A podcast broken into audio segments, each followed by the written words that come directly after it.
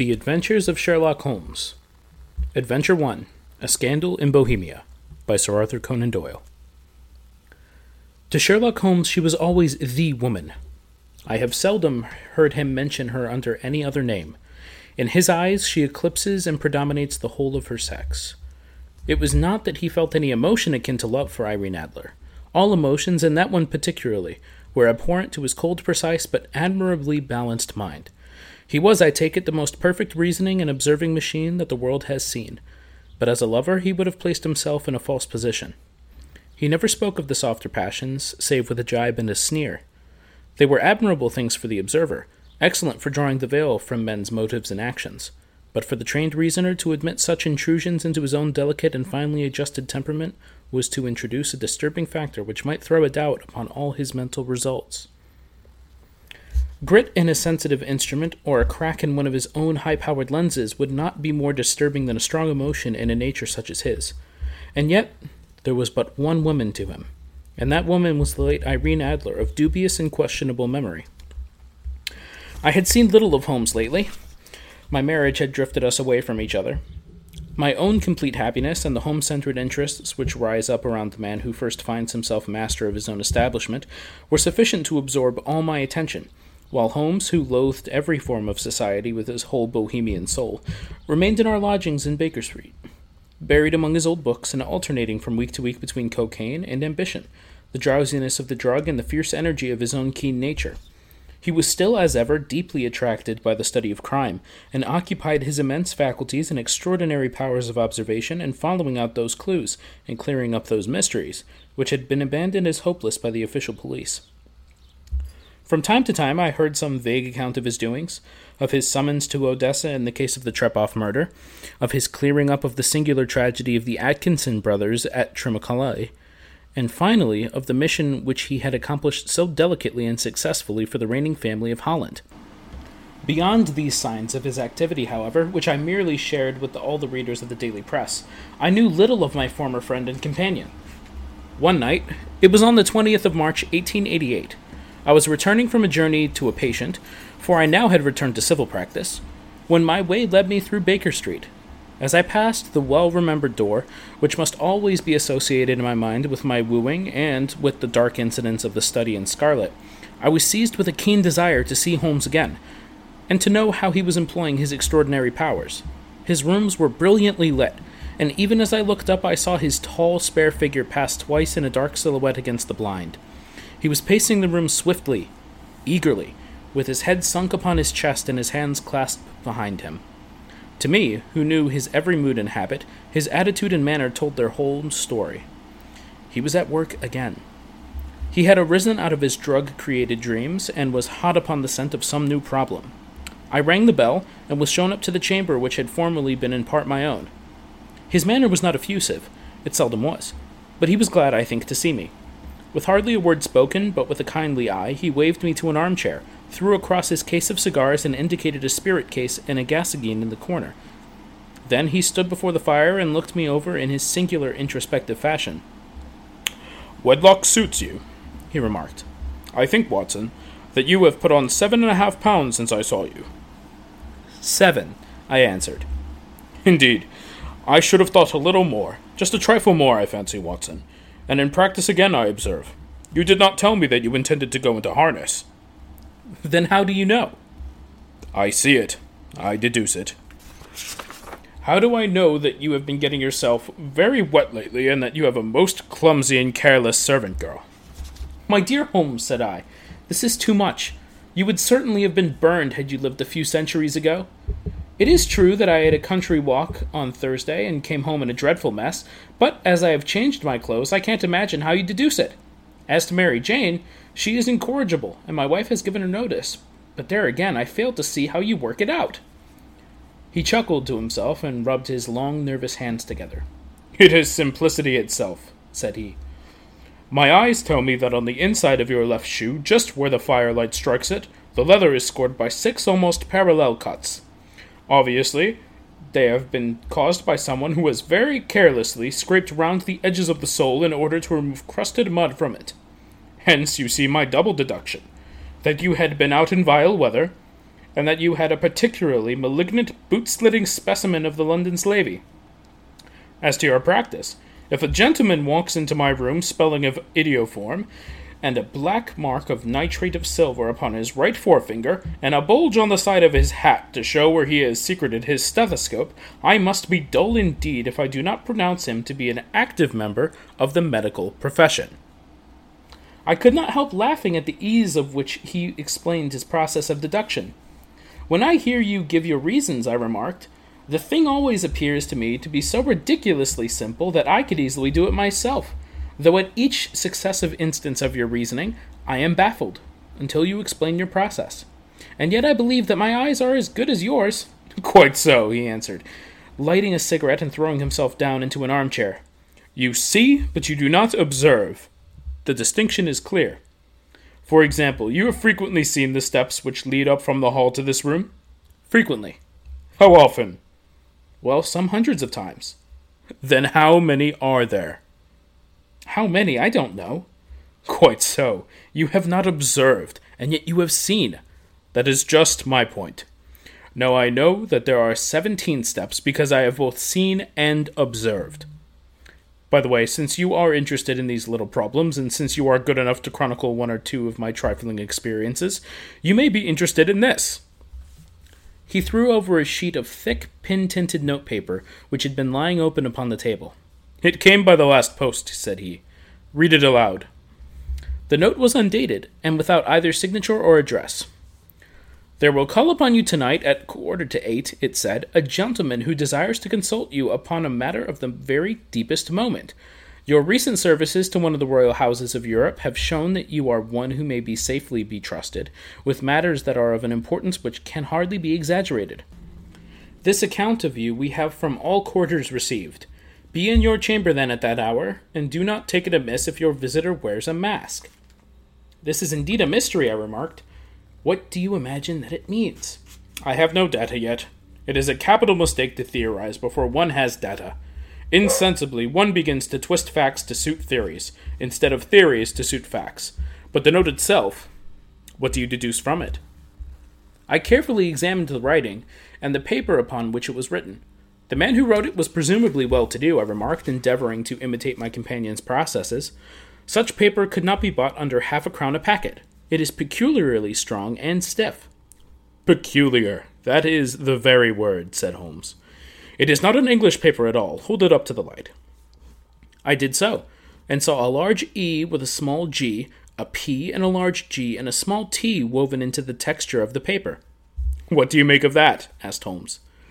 The name of the maker, no doubt, or his monogram, rather. Not at all. The G with the small t stands for Gesellschaft, which is the German word for company. It is a customary contraction like our co. P, of course, stands for paper.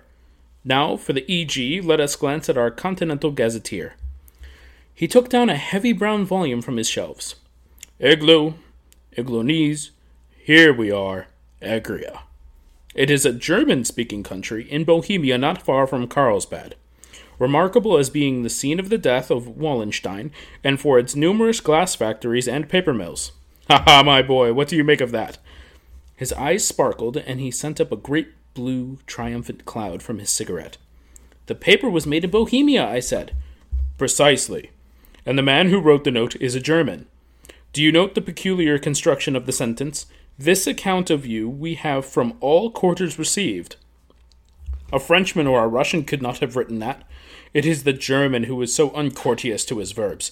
It only remains, therefore, to discover what is wanted by this German who writes upon Bohemian paper and prefers wearing a mask to showing his face. And here he comes, if I am not mistaken, to resolve all our doubts. As he spoke, there was the large sound of ho- horses' hoofs and grating wheels against the curb, followed by a sharp pull at the bell. Holmes whistled.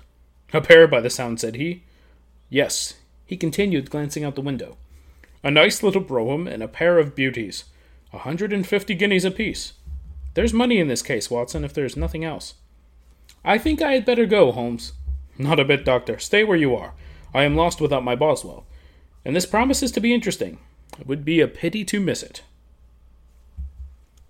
But your client? Never mind him. I may want your help. And so may he. Here he comes. Sit down in the armchair, doctor, and give us your best attention. A slow, heavy step, which had been heard upon the stairs and in the passage, paused immediately outside the door. Then there was a loud and authoritative rap. Come in, said Holmes. A man entered who could hardly have been less than six feet six inches in height, with the chest and limbs of a Hercules. His dress was rich, with a richness which would in England be looked upon as akin to bad taste. Heavy bands of astrakhan were slashed across the sleeves and fronts of his double breasted coat, while the deep blue cloak which was thrown over his shoulders was lined with the flame colored silk and secured at the neck with a brooch which consisted of a single flaming beryl. Boots which extended halfway up his calves, and which were trimmed at the tops with rich brown fur, completed the impression of barbaric opulence which was suggested by his whole appearance. He carried a broad brimmed hat in his hand, while he wore across the upper part of his face, extending down past the cheekbones, a black visored mask, which he had apparently adjusted that very moment, for his hand was still raised to it as he entered. From the lower part of his face, he appeared to be a man of strong character, with a thick hanging lip and a long straight chin, suggestive of resolution pushed to the length of obstinacy. You had my note? he asked, with a deep, harsh voice and a strongly marked German accent. I told you that I would call. He looked from one to the other of us as if uncertain which to address. Pray take a seat, said Holmes. This is my friend and colleague, Dr. Watson, who is occasionally good enough to help me in my cases. Whom have I the honor to address? You may address me as the Count von Kramm, a Bohemian nobleman. I understand that this gentleman, your friend, is a man of honor and discretion, who I may trust with a matter of the most extreme importance. If not, I should prefer to communicate with you alone. I rose to go, but Holmes caught me by the wrist and pushed me back into my chair. It is both or none, said he. You may say before this gentleman anything which you may say to me. The Count shrugged his broad shoulders. Then I must begin, said he, by binding you both to absolute secrecy for two years. At the end of that time, the matter will be of no importance. At present, it is not to say too much that such weight that it may have an influence upon European history. I promise, said Holmes. And I. You will excuse this mask, continued our strange visitor. The august person who employs me wishes his agent to be unknown to you, and I may confess at once that the title by which I have just called myself is not exactly my own. I was aware of it, said Holmes dryly. The circumstances are of great delicacy, and every precaution has to be taken to quench and might grow to be an immense scandal and seriously compromise one of the reigning families of Europe. To speak plainly, the matter implicates the great house of Ormstein, hereditary kings of Bohemia. I was also aware of that, murmured Holmes, settling himself down in his armchair and closing his eyes. Our visitor glanced with some apparent surprise at the languid, lounging figure of the man who had been no doubt depicted to him as the most incisive reasoner and most energetic agent in Europe. Holmes slowly reopened his eyes and looked impatiently at his gigantic client. If your majesty would condescend to state your case, he remarked, I should be better able to advise you. The man sprang from his chair and paced up and down the room in uncontrollable agitation. Then, with a gesture of desperation, he tore the mask from his face and hurled it upon the ground. You are right, he cried. I am the king. Why should I attempt to conceal it? Why indeed? murmured Holmes. Your Majesty had not spoken before I was aware that I was addressing Wilhelm Gottsreich Sigismund von Ormstein, Grand Duke of the Cassel Felstein, and hereditary King of Bohemia. But you can understand, said our strange visitor, sitting down once more and passing his hand over his high white forehead. You can understand that I am not accustomed to doing such business in my own person. Yet the matter was so delicate that I could not confide it to an agent without putting myself in his power. I have some incognito from Prague for the purpose of consulting you. Then pray consult, said Holmes, shutting his eyes once more. The facts are briefly these. Some five years ago, during a lengthy visit to Warsaw, I made the acquaintance of the well known adventuress Irene Adler. The name is no doubt familiar to you. Kindly look her up in my index, doctor, murmured Holmes without opening his eyes. For many years he had adopted a system of docketing all paragraphs concerning men and things, so that it was difficult to name a subject or a person on which he could not at once furnish information. In this case, I found her biography sandwiched in between that of a Hebrew rabbi and that of a staff commander who had written a monograph upon the deep sea fishes. Let me see, said Holmes. Hmm. Born in New Jersey in the year 1858. Contralto. Hmm. La Scala. Hmm. Prima donna, Imperial Opera of Warsaw. Yes.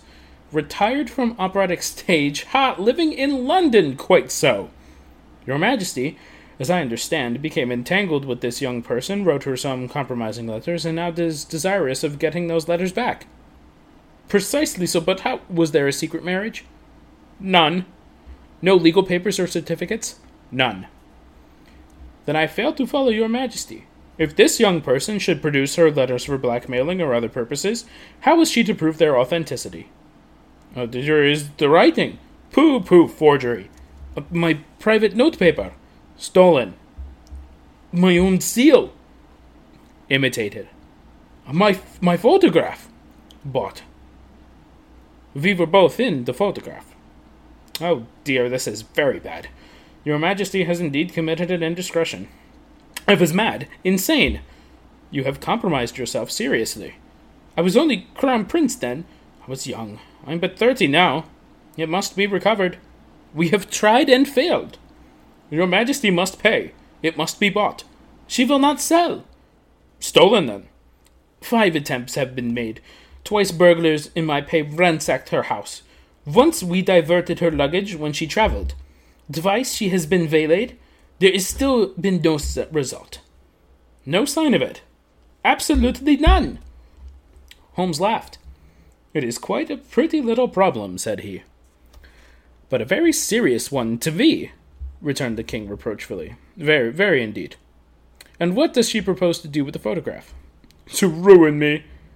But how? I am to be buried.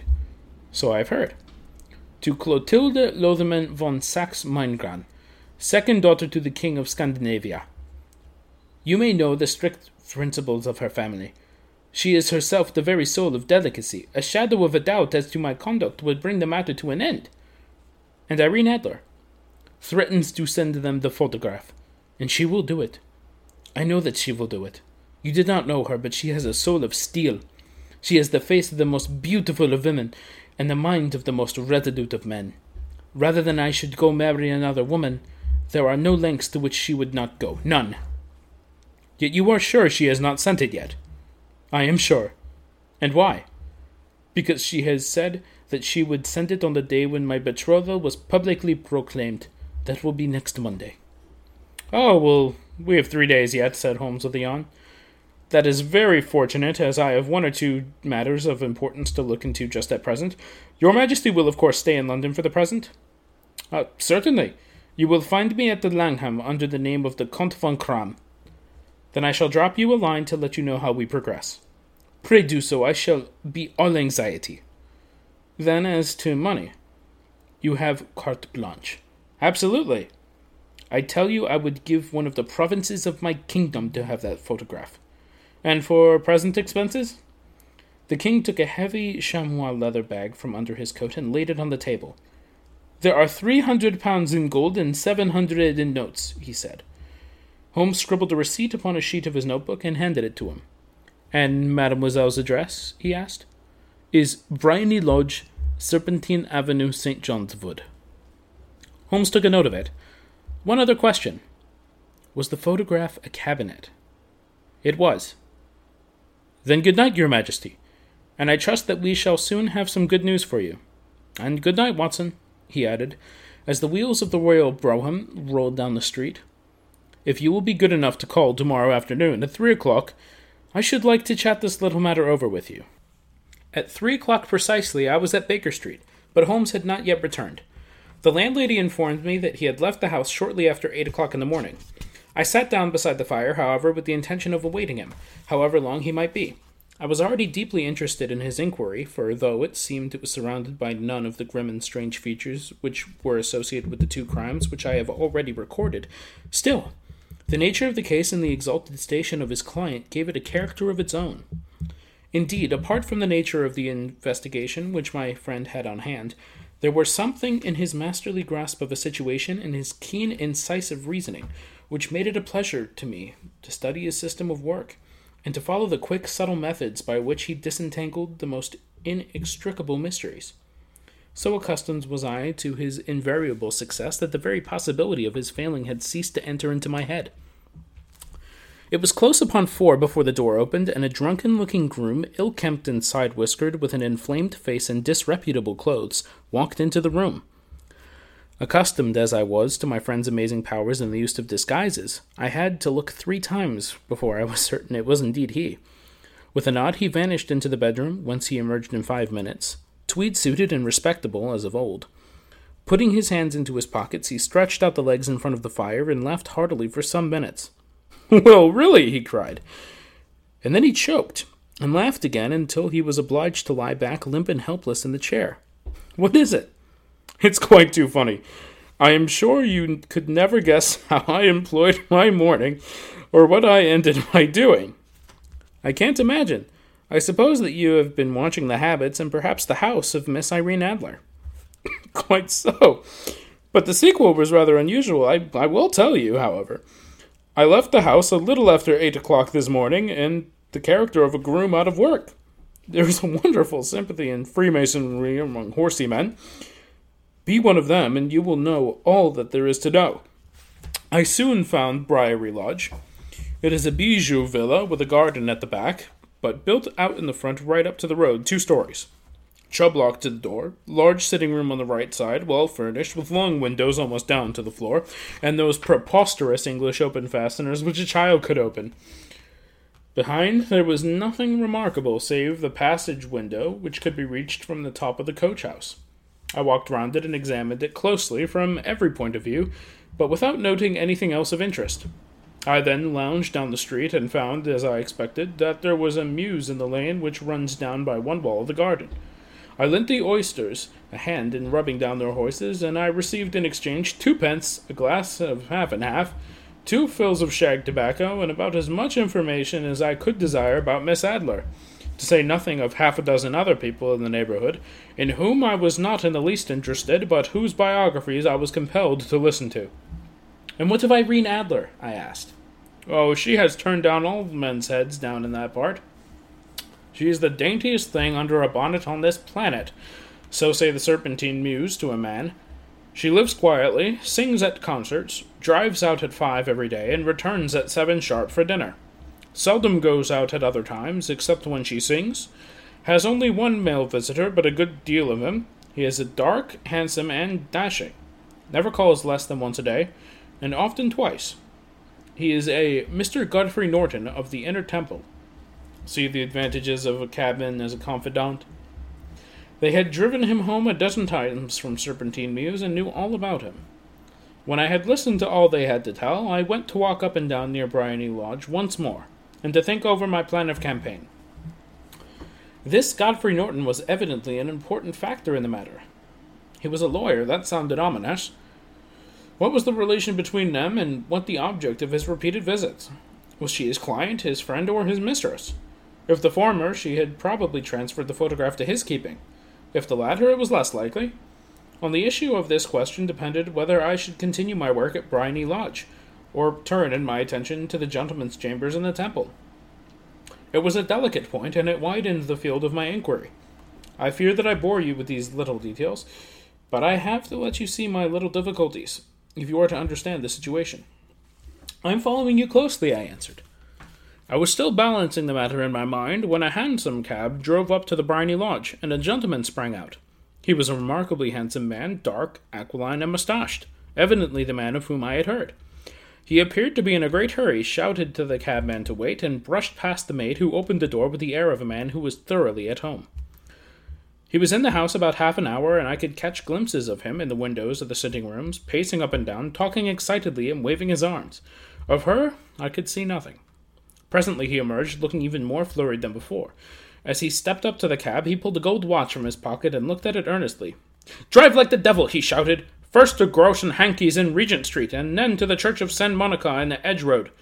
Half a guinea if you do it in twenty minutes.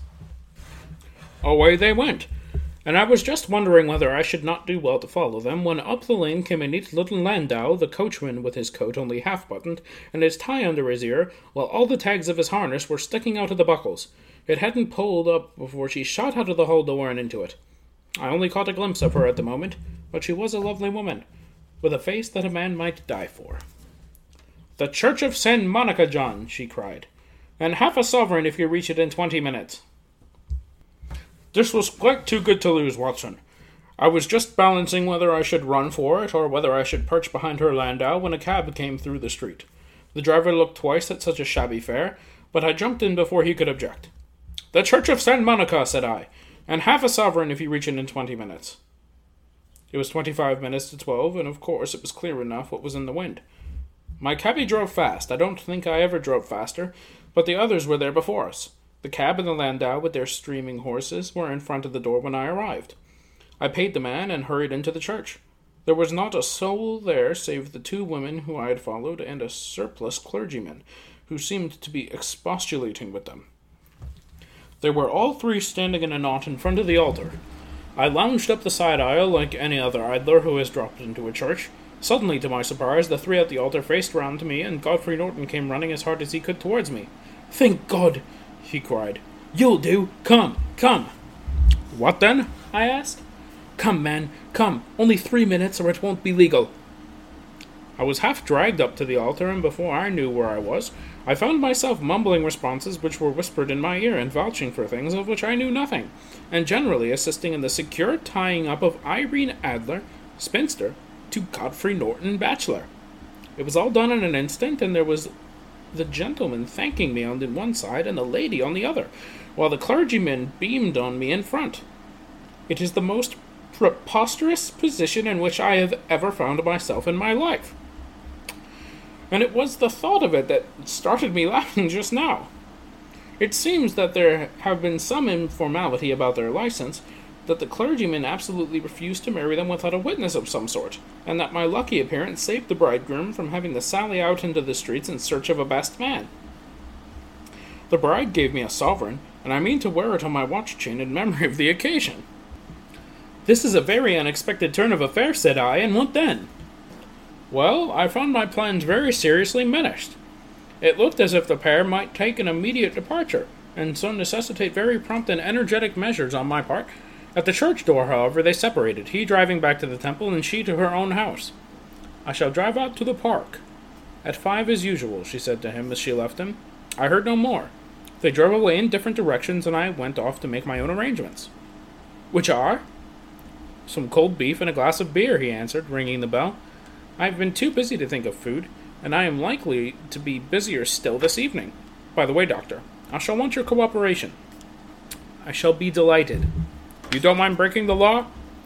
Not in the least. Nor running a chance of arrest? Not in the good cause. Oh, the cause is excellent. Then I am your man. I was sure that I might rely on you. But what is it you wish? When Mrs. Turner has brought in the tray, I shall make it clear to you. Now, he said, as he turned hungrily on the simple fare which our landlady had provided, I must discuss it while I eat. For I have not much time. It is nearly five now. In two hours, we must be on the scene of action. Miss Irene, or Madam, rather, returns from this from her drive at seven. We must be at Briony Lodge to meet her. And what then? You must leave that to me. I have already arranged what is to occur. There is only one point on which I must insist. You must not interfere, come what may. You understand? I am to be neutral, to do nothing whatsoever. There will probably be some small unpleasantness. Do not join in it, it will end in my being conveyed into the house. Four or five minutes afterwards, the sitting room window will open. You are to station yourself close to that open window. You are to watch for me, for I will be visible to you. Yes.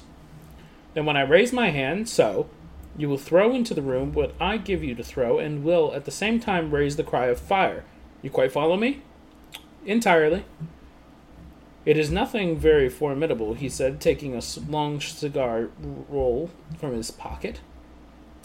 It is an ordinary plumber's smoke rocket, fitted with a cap at either end to make it self lighting.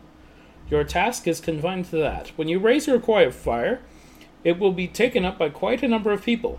You may then walk to the end of the street, and I will rejoin you in ten minutes. I hope that I have made myself clear. I am to remain neutral, to get near the window, to watch you, and then at the signal to throw in this object, then to raise the cry of fire, and to wait you at the corner of the street. Precisely. Then you may entirely rely on me. That is excellent. I think perhaps it is almost time that I prepared for my new role I have to play. He disappeared into his bedroom and returned in a few minutes in the character of a most amiable and simple minded nonconformist clergyman. His broad black hat, his baggy trousers, white tie, sympathetic smile, and general look of peering and benevolent curiosity were such as Mr. John Hare alone could have equaled. It was not merely that Holmes changed his costume. His expression, his manner, his very soul seemed to vary with each fresh part that he assumed. The stage lost a fine actor, even as science lost an acute reasoner, when he became a specialist in crime. It was a quarter past six when we left Baker Street, and it still wanted ten minutes to the hour when we found ourselves in Serpentine Avenue. It was already dusk, and the lamps were just being lighted as we paced up and down in front of Briony Lodge, waiting for the coming of its occupant.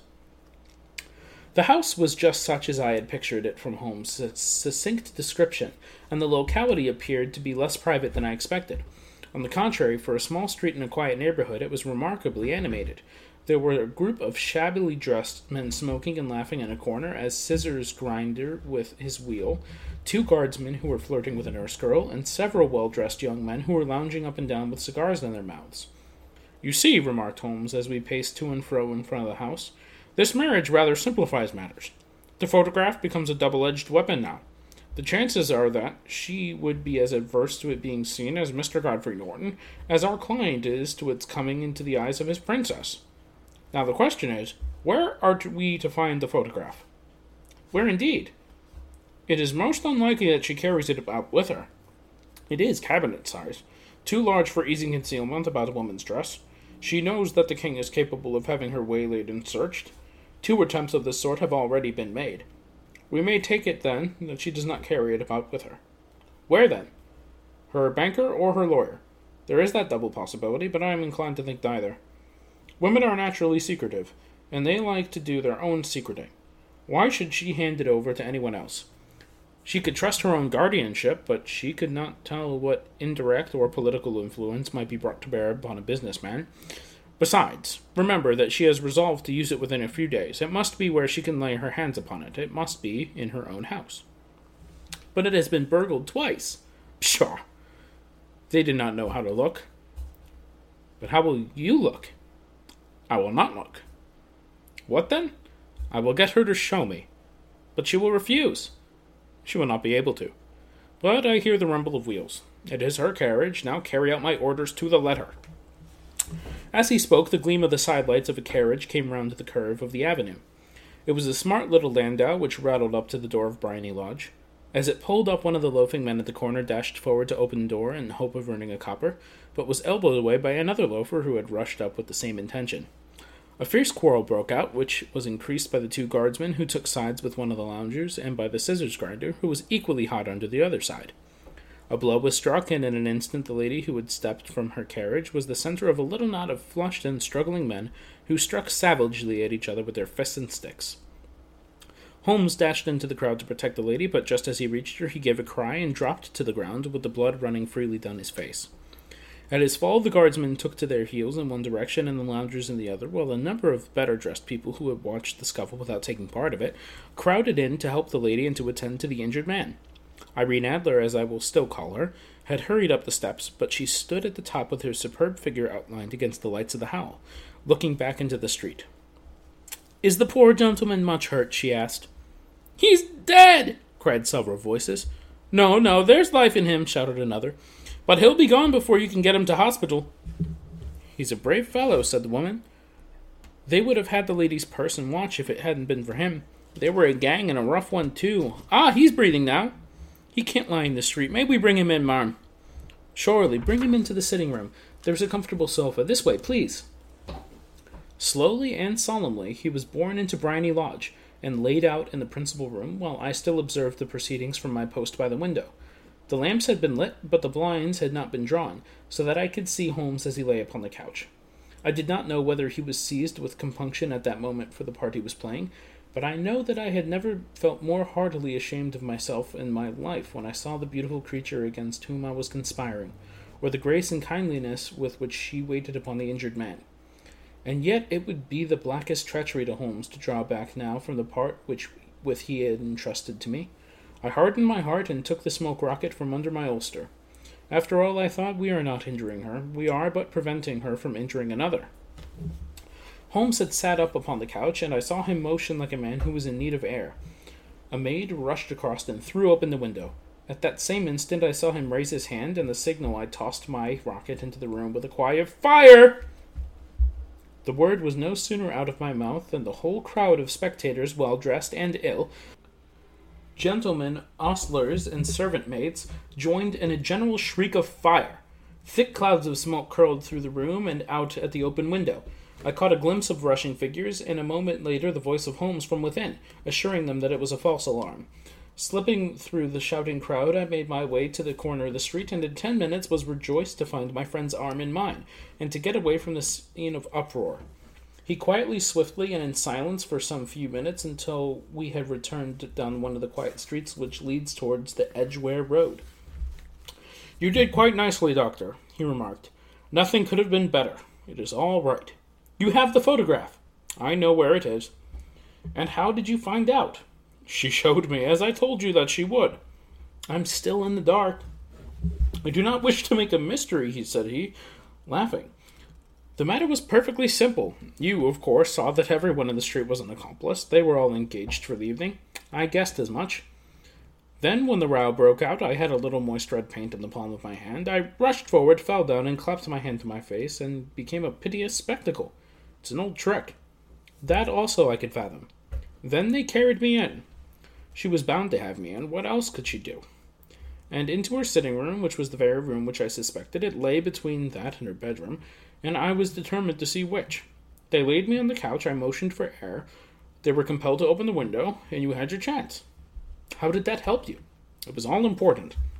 When a woman thinks that her house is on fire, her instinct is at once to rush to the thing which she values most.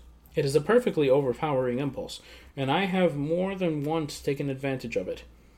In the case of the Darlington substitution scandal, it was of use to me, and also in the Arnsworth Castle business. A married woman grabs at her baby, an unmarried one reaches for her jewel box. Now it was clear to me that Our Lady of today had nothing in the house more precious to her than what we were in quest of. She would rush to secure it. The alarm of fire was admirably done. The smoke and shouting were enough to shake nerves of steel. She responded beautifully. The photograph is in a recess behind a sliding panel just above the right bell pull. She was there in an instant, and I caught a glimpse of it as she half drew it out.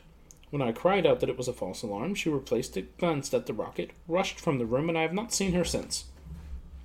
I rose and, making my excuses, escaped from the house. I hesitated whether to attempt to secure the photograph at once, but the coachman had come in and he was watching me narrowly. It seemed safer to wait. A little over precipitous may ruin all. And now? I asked. Our quest is practically finished. I shall call with the king tomorrow, and with you, if you care to come with us We will be shown into the sitting room to wait with the lady. But it is probable that when she comes, she may find neither us nor the photograph. It might be a satisfaction to His Majesty to regain it with his own hand. And when will you call? At eight in the morning. She will not be up, so that we might have a clear field. Besides, we may be prompt, for this marriage may be a complete change in her life and habits. I must wire to the king without delay. We had reached Baker Street and had stopped at the door.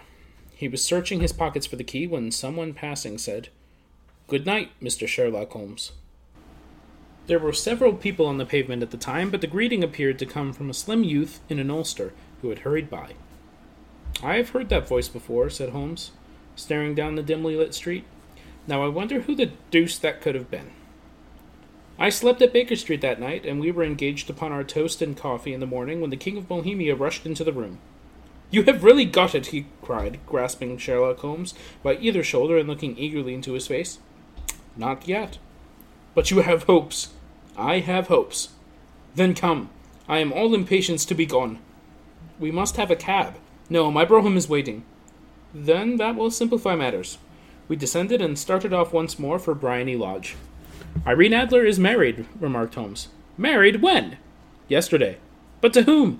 To an English lawyer named Norton. But she could not love him. I am in hopes that she does. And why in hopes? Because it would spare your majesty all fear future annoyance. If the lady loves her husband, she does not love your majesty. If she does not love your majesty, there is no reason why she should interfere with your majesty's plan. It is true, and yet, well, I wish she had been of my own station. What a queen she would have made. He relapsed into a moody silence, which was not broken until we drew up in Serpentine Avenue. The door of Briony Lodge was open, and an elderly woman stood upon the steps. She watched us with a sardonic eye as we stepped from the brougham. Mr. Sherlock Holmes, I believe, said she. I am Mr. Holmes, and answered my companion, looking at her with a questioning and rather startled gaze. Indeed, my mistress told me that you were likely to call. She left this morning with her husband by the 5.15 train from Charing Cross for the continent. What? Sherlock Holmes staggered back, white with chagrin and surprise. Do you mean that she has left England? Never to return. And the papers? asked the king, hoarsely. All is lost. We shall see. He pushed past the servant and rushed into the drawing room, followed by the king and myself. The furniture was scattered about in every direction with dismantled shelves and open drawers, as if the lady had hurriedly ransacked them before her flight. Holmes rushed at the bell pull, tore back a small sliding shutter, and plunging in his hand, pulled out a photograph and a letter. The photograph was of Irene Adler herself in evening dress, and the letter was superscribed to Sherlock Holmes, Esquire, to be left till called for. My friend tore it open, and we all three read it together. It was dated at midnight of the preceding night, and ran in this way my dear Mr. Sherlock Holmes, you really did it very well. You took me in completely. Until after the alarm fire, I had not a suspicion. But then, when I found how I had betrayed myself, I began to think. I had been warned against you months ago. I had been told that if the king employed an agent, it would certainly be you, and your address had been given to me. Yet with all this, you made me reveal what you wanted to know. Even after I became suspicious, I found it hard to think of evil of such a dear, kind old clergyman. But you know, I have been trained as an actress myself. Male costume is nothing new to me. I often take advantage of the freedom which it gives. I sent John the coachman to watch you, ran upstairs, got into my walking clothes, as I call them, and came down just as you departed.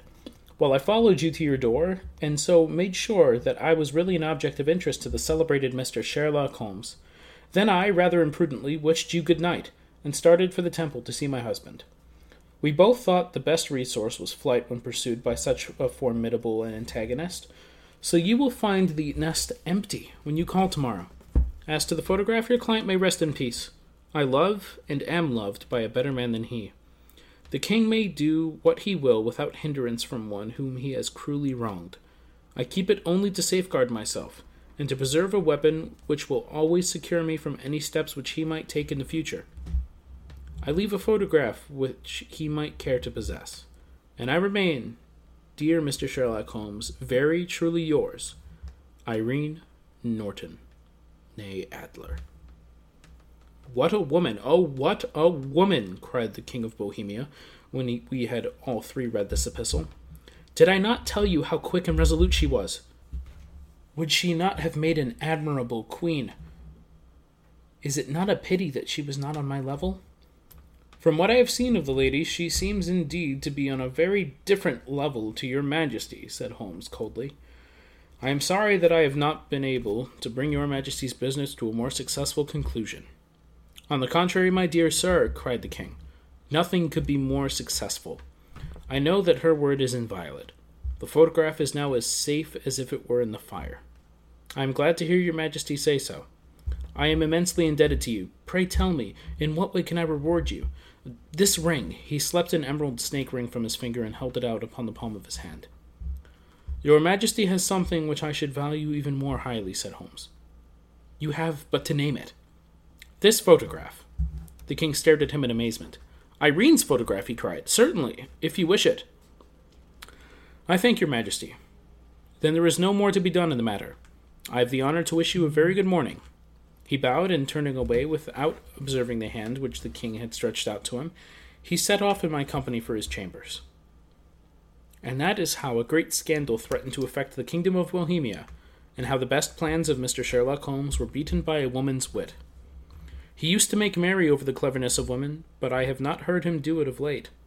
And when he speaks of Irene Adler, or when he refers to her photograph, it is always under the honorable title of the woman.